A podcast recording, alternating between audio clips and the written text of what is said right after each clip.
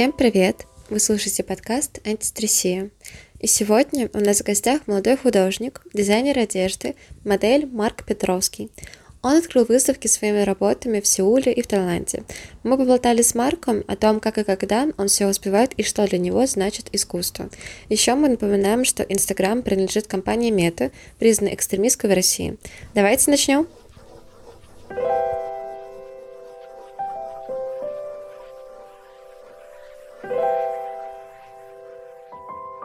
Привет, я очень-очень рада тебя видеть. Сегодня у нас в гостях супер крутой художник, который будет показывать свою выставку в Бангкоке, а до этого была в Сеуле, правильно? Катаемся по Азии. Всем привет! Расскажи, пожалуйста, себе, кто ты, чем ты занимаешься, как твои дела? Дела супер, выживаю как могу. Готовлю себе завтраки из фруктов, греюсь под солнцем. Про выставку в Бангкоке, да, скоро начинается. Работа основная над ней, пока что только утвердили э, место и все такое. Сейчас обговариваем, кого будем на нее приглашать, каких художников вместе со мной, чтобы на эту выставку было прийти э, интересно не только трем людям, которые здесь находятся, а конкретно Петя Петя, которые мои друзья, и все. Получается, вы в пятером организовываете различные выставки со своими работами и при этом зовете еще других ребят. Это русские ребята или нет? Или ты приглашаешь ребят из различных стран? То есть к вам приходят все, кто только можно? Я делаю это один в основном. Э, просто нахожу людей в разных странах, которые могут с этим помочь. Там с местом, например, у кого-то своя галерея, мы с ним работаем. Или кто-то локальный дизайнер работает в этой галерее, мы вместе работаем. Но в основном я один просто катаюсь по миру, конкретно сейчас по Азии, и организовываем выставки. Вот. Э, чаще всего круто звать ребят, которые из конкретно локального города, плюс-минус как-то известно, либо неизвестно, но делают какие-то сумасшедшие крутые штуки чтобы выставка была насыщена и интересна еще больше для жителей самого города, чтобы когда постишь эту новость, там, условно, э, плакат на всякие social медиа типа в Таргет, чтобы людям, которые с этого локального города приходили, потому что просто интересно наблюдать еще за этим художником. Так что в основном я один и просто со всеми, кто в этой стране находится и может мне помочь. Супер. А можешь, пожалуйста, рассказать, с чего ты начал? Потому что мы с тобой знакомы давно, пару лет назад. Я тебя знала как парня, который только начал потихоньку свой путь, который до этого делал работы для различных выставок. Но они были в маленьких городах, либо даже в больших городах, но на международном уровне такого не было еще. Мог бы ты про это рассказать? Вот с чего ты начинал? Можно прям совсем с самого начала. Там очень прикольная, интересная история про мою маму и ее подругу, которая работала репетитором по математике. И мне настолько все, сильно было плохо, что я в третьем или четвертом классе пошел к репетитору, где нужно было складывать там 2 плюс 7, и я такой, а, сколько? Вот, у меня не получалось ничего со многими репетиторами, и мама решила дать меня своей подруге, которую я знаю, потому что я обычно переживал из-за того, что человек незнакомый, а я перед ним туплю, и мне стыдно. И я на этих занятиях плакал очень сильно, истерически, потому что ничего не получалось. Я чувствовал себя глупо и стыдно. Я тебя очень понимаю. Только дворником стану. Устал я. Устал так жить. Устал. В этот момент рисовал на полях бессознательно какие-то штучки, просто какие мог. Неважно что, но я ребенок. Ну, сам факт, что я это делаю. И мамина подруга говорит, с математикой, ну, я уже не знаю, кто, кто может ему помочь, но вот в художку можно его отдать. И каким-то образом я поступаю в лучшую художественную школу своего города, Калининграда, который в целом ну, про искусство, там очень хороший, высокий уровень этого всего. Вообще, еще и на бюджет, и еще посреди года, еще на подготовичку для маленьких детишек. Вот, и с тех пор в целом я определился, чем я занимаюсь по жизни. Потом я понял где-то в классе восьмом, что если буду заниматься только общеобразовательной школой, это обычная государственная школа в провинции, ничего особо интересного, такая панельная, то выйду, скорее всего, никем, если буду заниматься только этим. Начал пропадать в художке гораздо больше, чем, чем в школе, оставаться там насколько возможно после уроков, приходить, делать, делать, делать, делать, делать, потому что очень сильно увлекало. Можно было часов 9 в день провести и не устать особо. Даже не заметить. Ну, конечно, да. Такая медитация. Вот, и что? Потом я закончил художественную школу, переехал в Москву, каким-то образом один в 15 лет после Калининграда, маленького города, было ну, необычненько. Потому что я приехал, потому что меня не приняло, наверное, около 40 колледжей по России ни на одну специальность, потому что мы не сдавали ни одного экзамена, потому что, помнишь, ковид был, нам просто отменили все экзамены. Я не сдавал ни одного экзамена в своей жизни, даже вступительного колледжа. У меня был просто очень маленький балл, э, и вот мы с тобой познакомились в частном колледже «Синергия», где не нужен балл, важно просто что-то делаешь, что ты можешь заплатить им денег. Все. Есть такое. Как бы эта информация не была афиширована, но Сейчас мы немножечко расскажем. Но просто, если честно, я не знала о том, что ты до этого не мог никуда пройти, потому что я думала, что у тебя цель направлена именно там дизайн, именно искусство, и ты просто решил поехать в Москву, потому что, ну, где еще себя не реализовать, как в Москве? Это было так. Москва была центром вообще всего, что делается в медиапространстве. Но не, я поехал с энергией, потому что они меня приняли, ну и я хотел в Москву. И э, у меня была девушка, Сейчас мы два года встречались, она мне изменила, я очень сильно расстроился. Мне некому было выговориться, потому что один, а все, кто могли послушать, не особо это было интересно.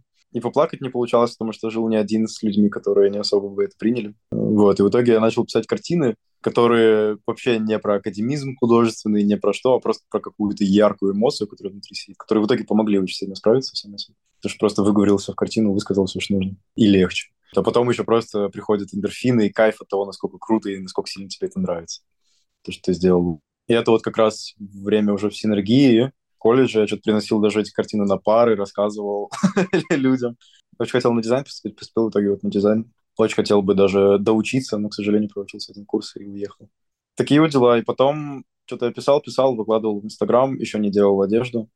Вот, мне написали ребята с Польши, э, с которыми я когда-то виделся, когда был маленький, мы с, той же художественной школы ездили просто на всякие выставки или поучаствовать во всяких выставках, написать картинкой, ну, детские, в общем, всякие штучки. И один из парней вырос и перенял бизнес своего отца, а он занимался галереями, выставками, аукционами. Вот, и говорит, вау, прикольно, круто, давай попробуем продать. Мы отправили две-три картинки, они продались спустя какое-то очень долгое время. Ребята за первую небольшую предложили сначала полторы тысячи долларов, что для меня тогда было что-то ну, сумасшедшее на тот момент особенно. Я такой, вау. А я, ну, шкрабываю деньги, чтобы на квартиру заплатить, за квартиру заплатить 30 тысяч рублей. А тут вот так вот просто. А, вот, она продается спустя месяцев 5, наверное, или полгода. И потом следующая продается уже за 3000 долларов очень большой путь, очень много работы над промоушеном, промоушеном этой картинки, все такое в Польше. Там локальный свой рынок не очень большой, конечно. Вот, ну и зарплаты другие, уровень оплаты искусства другой совсем. Зато такой уровень, такие связи, прям потихоньку, но к огромной цели стремишься и реализуешь ее. Да, получилось достаточно случайно, я не думал о Польше, но как получилось. И потом после этого я начал делать выставки для ребят, кто в Польше, просто арендовывать помещения вместе с ребятами другими, которые вот мне написали тогда. Приглашать локальных художников или художников из других стран, там близлежащих Прибалтики. И начали делать выставки для тех ребят. Все было в ноль, не сказать, что ради денег, хотя отчасти, но не особо получалось, иногда в минус. Но, в общем, начался такой опыт.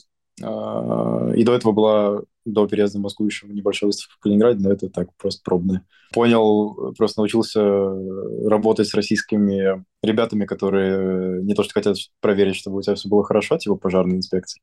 И вот такие вот дела. Потом я отчисляюсь с колледжа, потому что у меня было денег ровно на оплату года и ровно на съем новой квартиры и переезд, ну, типа билеты маме в Москву. Но в Калининграде уже прям совсем загибалось жизнь началась снова. Вот, я решил вложиться в переезд мамы, снял квартиру и отчислился с колледжа. Должен был быть на каком курсе сейчас? Ты сейчас должен был заканчивать, да? Третий, четвертый курс уже, да. Ты, получается, со второго отчислился, да? Первого. А с первого я вообще не помню, об этом не знаю. Как-то мне казалось, что ты дольше учился. Но с другой стороны, блин, такой опыт крутой, такой путь.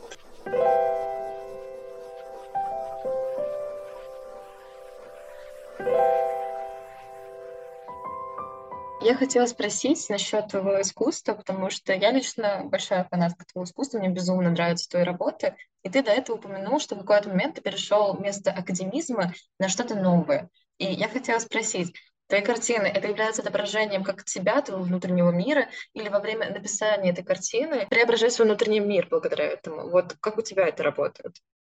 Я бы не сказал, что я что-то преображаю внутри себя, я скорее просто изображаю, что внутри конкретно ситуативно, имею в виду какую-то эмоцию, условно.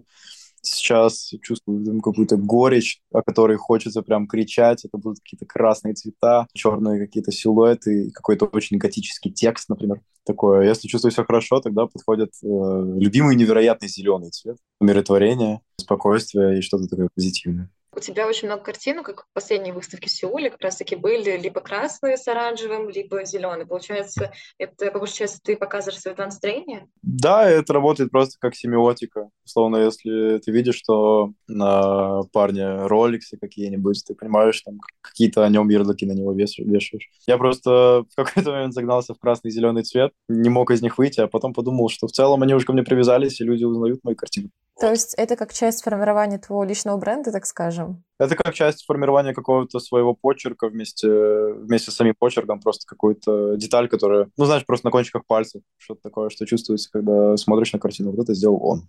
Ну, что с тобой ассоциируется, что понятно, что это ты делал, да? Ну, условно, да. Также хотел спросить насчет вот личного бренда, насчет твоих работ. У тебя очень много работ, э, связанных с одеждой, с мерчем. И мне всегда было интересно, прокаст, это ты так себя выражаешь или так себя создаешь? То есть, когда ты делаешь личный бренд, ты показываешь то, что внутри тебя есть, так же, как с картинами. Либо ты просто делишься миром с собой.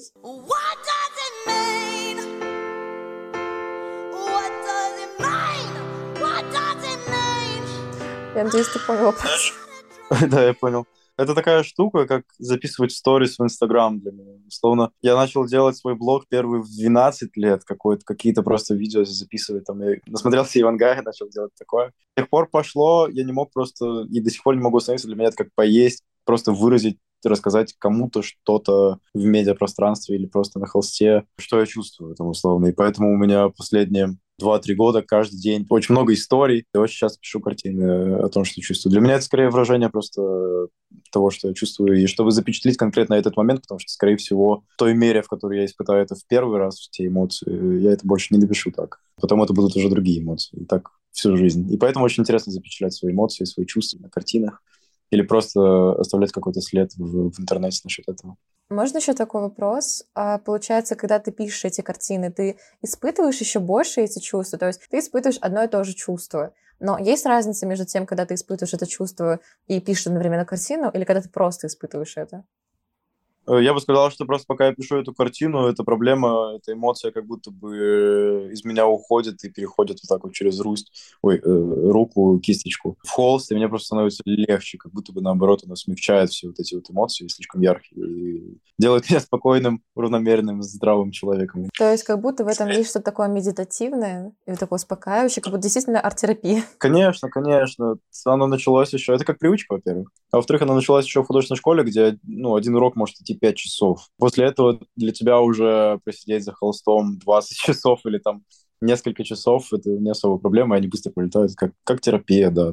Усидчивость — это самый, наверное, прока- прокачанный навык. Кстати, да. Получается, ты как пишешь картины, так и делаешь мерч, и для тебя вот это 25, ну, 20-25 минут — это работа над мерчем, к примеру? Но это, это также много занимает времени, как картины. Я бы не сказал, что это мерч. К сожалению, мы сейчас закрыты. По сути, да, это просто мои картины на одежде, но это как отдельная, отдельный просто бренд. Я просто воспринимаю то, что я печатаю свои картины на одежде, как дизайн, потому что там не только мои картины. Это не мерч, это прям полноценно, полноценные объекты искусства, я бы так сказал, просто серийные. Это большая работа, над которой нужно контролировать в виде производства, где какой э, работник там что не так сделал, где там что, сколько заплатить, э, где как продать, бла-бла-бла, бла-бла-бла. Это гораздо труднее, на самом деле, чем, чем писать картины и продавать картины, потому что продажа картины — это очень плавный процесс, который может растягиваться надолго, и тебе эм, не столь много задач приходится решать в один момент. Вот, но, к сожалению, после мы закрылись, потому что я очень много раз подряд ошибся. Не то сказал, не то сделал. И так потеряли очень много денег, потеряли всех клиентов. К сожалению, потому что время было очень резко. И сейчас делаем просто вещи для других брендов, потому что есть мощностя помогать другим. Ну, то есть по части это также продвижение тебя, продвижение твоего ну, искусства. Никогда не думал об этом с этого вектора, но вообще, да, это так и работало. Просто мне это было интересно с точки зрения того, что это так сложно, ну, как мне кажется, со стороны, очень сложно продвигать свое искусство, и очень сложно соединить то, что для тебя считается таким медитативным, успокаивающим, что для тебя очень важно, продвигать и показывать об этом. А ты это так смело делаешь и так э, спокойно, демонстративно показываешь, что даже таких вопросов не возникает, что типа как у него не может там что-то получаться, как у него не может получаться там личный бренд или какие-то вещи. Как будто это так гармонично все смотрится, так гармонично все делается, как будто бы. Очень приятно. Это не сложно, это трудно, я бы сказал, и просто занимает очень много времени, но сложно, я считаю, это когда не твое, а, прикинь, вот у тебя есть дело, ты несколько лет назад первый раз понял, что это может тебя э, обеспечивать полностью и сверх полностью, в зависимости от того, как ты поработаешь, как почувствуешь. И при этом продукт, который ты делаешь, доставляет тебе самому удовольствие во время процесса его создания, и после того, как он готов, еще очень много времени. И при этом ты за это получаешь деньги и какие-то условные другие ресурсы. Так что это не сложно. Это не сложно, если просто жить этим. Жить этим я принял вот совсем недавно. Когда учился в колледже еще, мы с тобой тогда примерно познакомились, у меня был микроинсульт, проблемка с сердцем, с варикозом, полового плана. В общем, кровь плохо проходила, и в какой-то момент я просто упал, покупал сигареты, упал на станции метро. Молодежная. Вот, ударился головой об заклад, все такое. Просыпаюсь в скорой, какой-то парень меня вызвал. А парень, который продавал мне сигареты, как раз вызвал, потому что я говорю ему, сейчас, а потом он спрашивает, что я говорю, и просто падаю. я такой, так, если со мной вот это вот сейчас произошло, мне там, условно 15 лет, 16, что будет потом? Не факт, ну, я уже не уверен, что я проживу много прям лет. Если я примерно понимаю, сколько лет мне осталось жить, с какого вообще хера я должен делать, хоть что-то делать, что мне не нравится вообще. И сконцентрировался полностью на том, что нравится, абсолютно полностью убрал либо то, что мне не нравится, или то, что не умею, делегировал на кого-то. На тот момент у меня до сих пор есть напарница Лиза, которая мне совсем помогает делать все, что я не умею и ненавижу. Конкретно считать, помнить, не опаздывать. Все вот эти вот нетворческие штуки. А, вот, и с тех пор полностью концентрат э, на том, что мне нравится. На тот момент картины, потом бренд одежды. Когда он начал приносить деньги, я отчислился с колледжа, потому что решил заниматься им полностью. И потом оно просто все в перемешку, то картины, то то, то, то, то, потому что оно друг друга все взаимозаменяет. А потом еще и появился модулинг, благодаря которому я первый раз улетел куда-то за 8 тысяч километров. Попробовал адаптироваться в другой стране, в которой ты бы никогда в жизни не оказался, которая тебе совершенно не близка. Попробовал адаптироваться и пробовать делать что-то руками, что может тебе приносить деньги.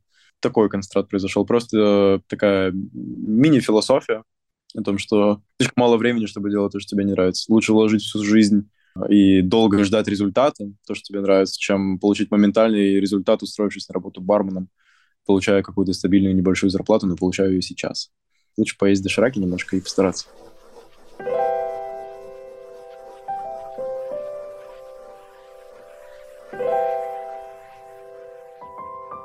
Можно сказать, что по большей части искусство тебя как спасает, и оно делает тебя как нового человека, потому что обычно а, люди чаще всего приходят к искусству с точки зрения того, чтобы как-то, ну, восхититься, там, не знаю, посмотреть, расслабиться, и потом жить дальше свою жизнь, но ты свою жизнь строишь исключительно на искусстве.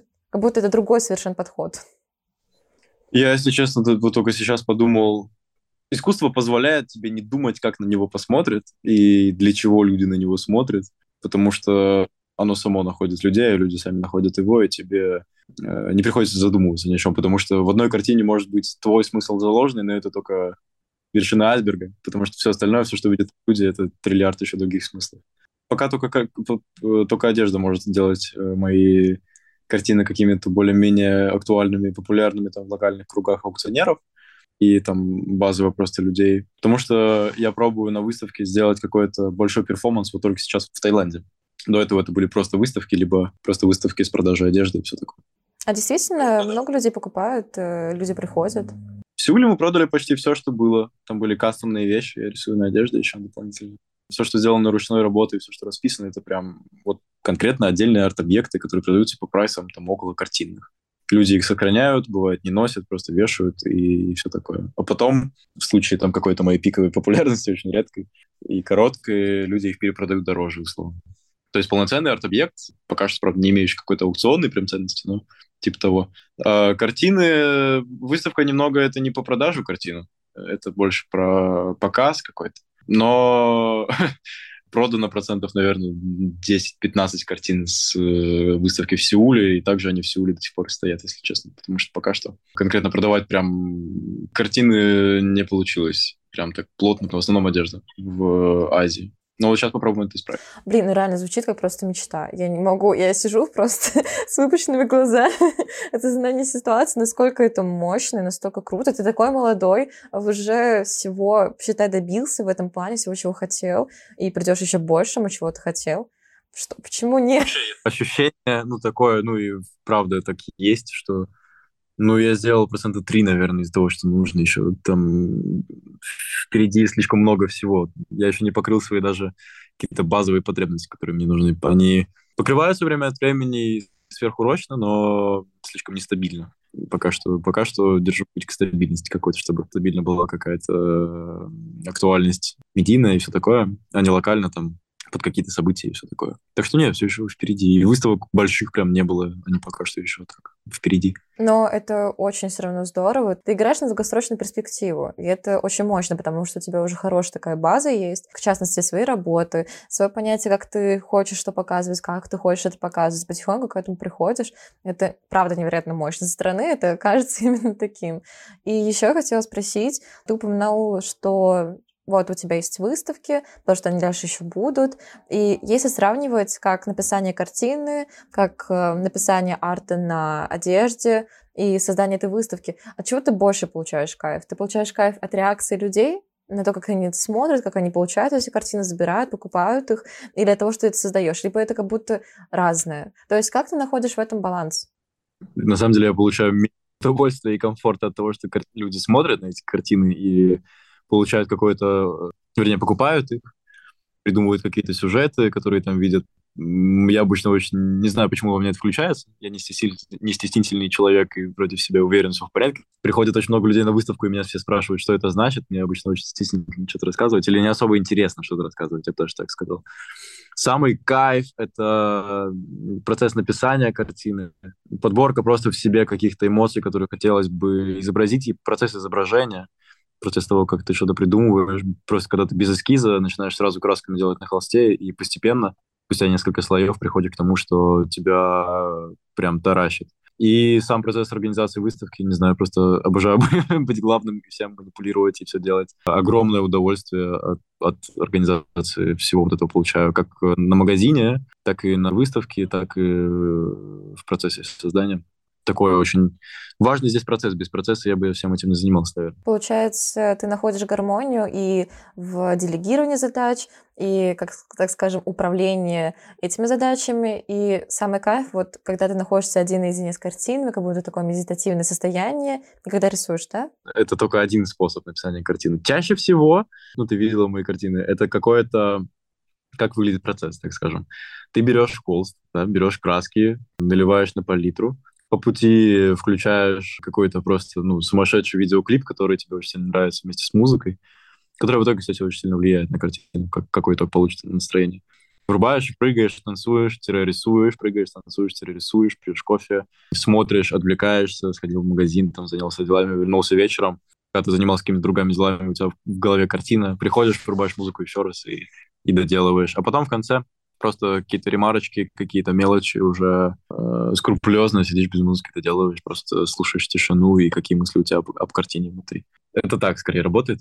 И тогда получается самое-самое такое крутое, эмоциональное. Ты представляешь, что есть огромное количество людей, которые по-другому совершенно высказывают свои чувства, эмоции, и есть совершенно разные способы этого. К примеру, кто-то просто разговаривает, там, говорит об этом.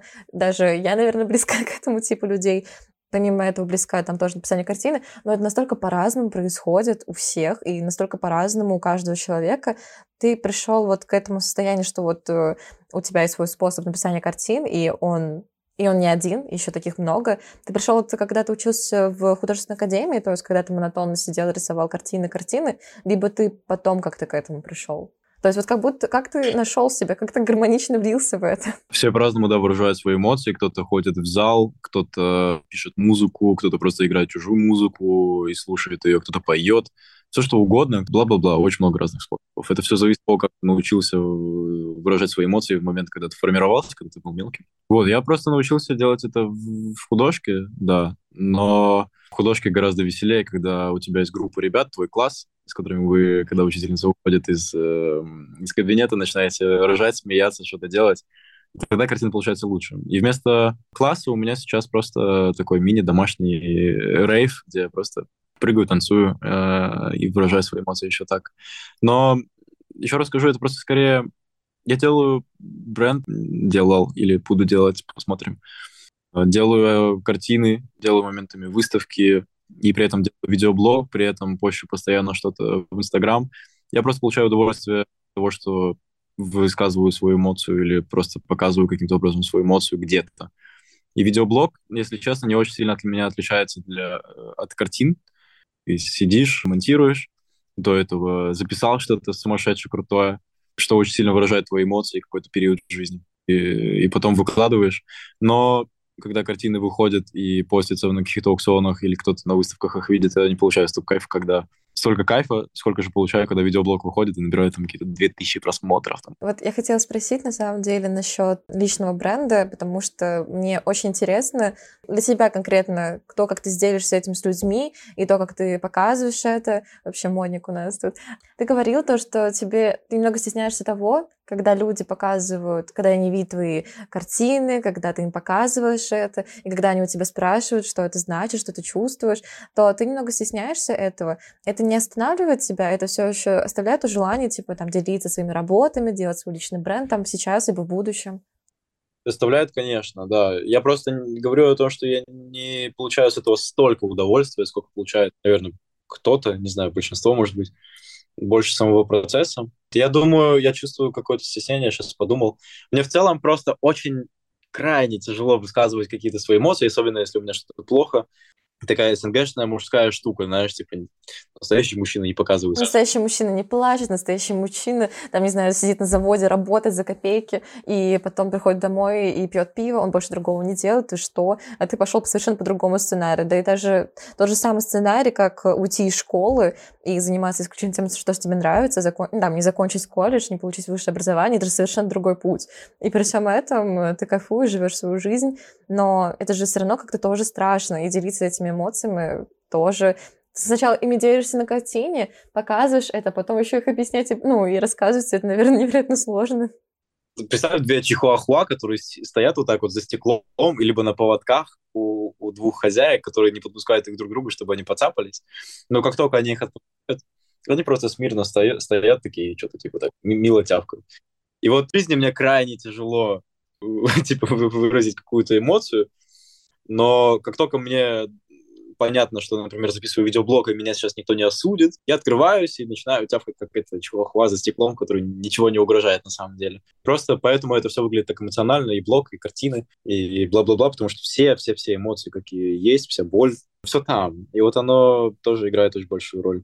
С одной стороны, плохо, что не могу выражать эмоции в жизни, и бывает накапливается, и ужасно, но с другой стороны, э, ущерб своей психике иногда, потому что картины пишешь не так часто, на картинах остается все, что ты чувствуешь. Но это создает ценность картины, это создает такую мощную, то же самое энергетическую ценность и какую-то такую свою энергетику. Лично мне в этом плане немного сложнее, потому что я коммерческий иллюстратор. Например, я делаю свои работы, когда нужно четко по заказу. Но там нет твоей эмоциональности, там нет твоих чувств, там нет твоих эмоций, и там нет вот тебя. Там есть выполненное ТЗ. И, возможно, этим очень сильно отличается, но этим и интересно искусство, и творчество, потому что оно может быть совершенно колоссальным разным.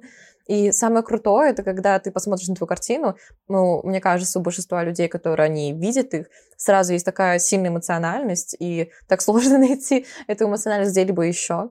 Ты знаешь, здесь стоит вообще поговорить о том, что такое искусство, потому что я в итоге пришел к тому, что вообще все, ну, старая мысль, но вообще не важно, сколько ты времени уделил на картину, не важно, сколько в ней усидчивости, там, супер задроченности всяких деталей и бла-бла-бла-бла-бла. Но есть три важные штуки, конкретно которые к себе отношу, когда что-то делаю, и не очень серьезно воспринимаю, если их нет в какой-то чужой картине, на которую я смотрю. В первую очередь, наверное, прям в самую первую очередь, это энергетика от этой картины, конкретно эмоция, которая была. Это самое важное, потому что мы с тобой живем в Инстаграме. Если мы посмотрим на какую-то супер задуманную фотографию, в целом будет все равно. Или супер очень смысловой трек, в целом тоже абсолютно все равно, и ты его не переслушаешь еще раз. А если ты слушаешь или смотришь что-то вызывающее эмоции, это, во-первых, продается, во-вторых, это слушается, смотрится и бла-бла-бла. В общем, первое — это эмоция. Второе — это какая-то концепция идейная, картина о чем-то, о каком-то процессе, о каком-то событии, какой-то эмоции тот же самый. Третье, пожалуй, это вот какой-то твой почерк, который чувствуется даже если делаешь разный стиль, там разные техники и бла-бла-бла, разные пробуешь что-то новое. Без этого, ну, типа, я бы не покупал картину, я бы на нее не посмотрел. Или если есть что-то только одно из этого, я бы тоже, наверное, задумался побольше. Вот, и только потом уже там идет какая-то усидчивость и, и все такое.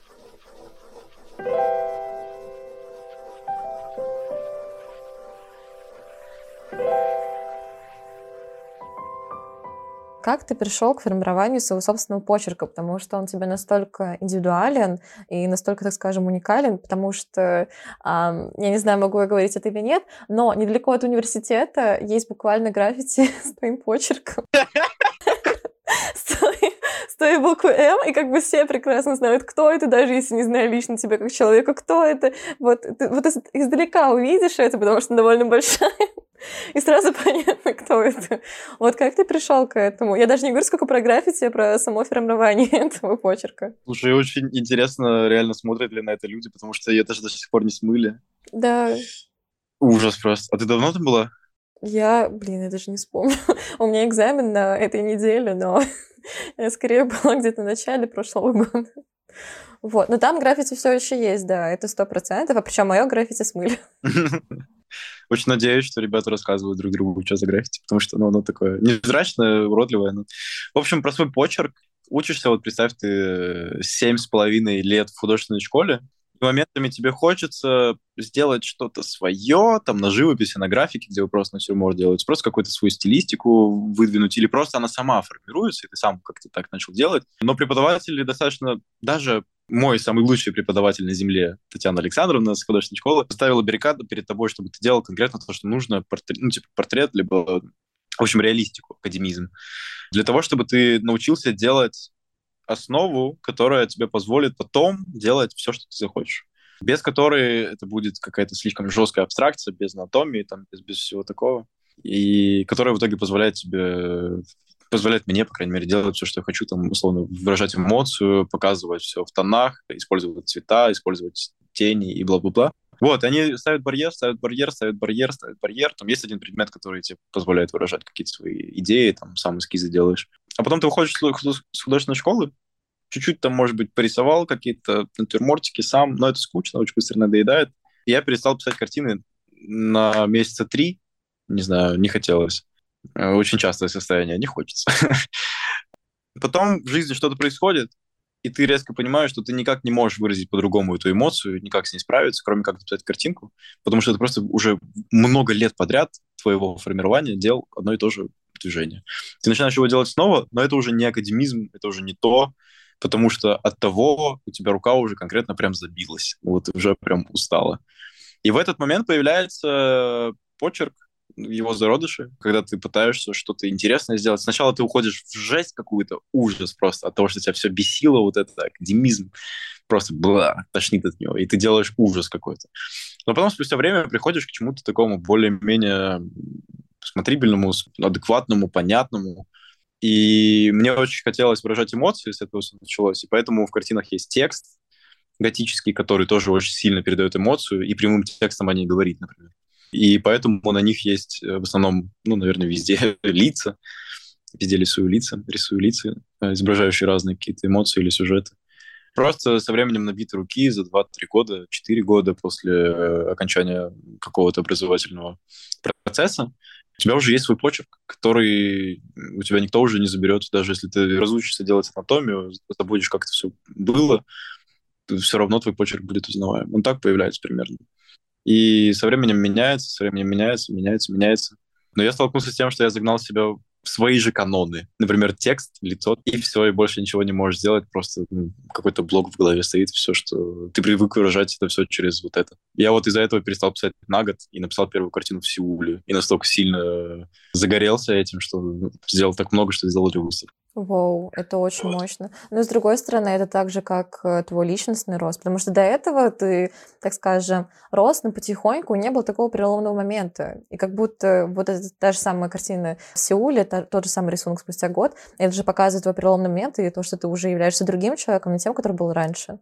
Да, да. Я весь год просто пытался делать магазин, переехал в Москву, там, пытался выжить, и потом, когда все стало более-менее поспокойнее, когда тебя перестают беспокоить какие-то твои самые базовые вопросы, которые тебе не позволяют просто спокойно жить из- из-за их отсутствия.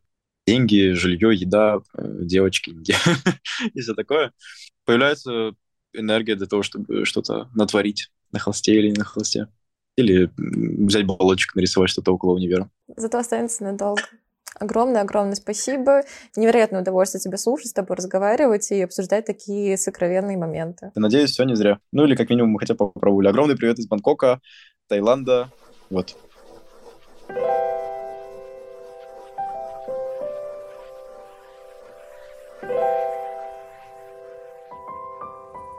Друзья, большое спасибо, что дослушали до конца. Подписывайтесь на наши соцсети и чудесного вам завершения дня. С вами был подкаст «Антистресси» и его ведущая Алиса Курилина, продюсер и саунд-дизайнер Аня Кузьмина. Всем пока!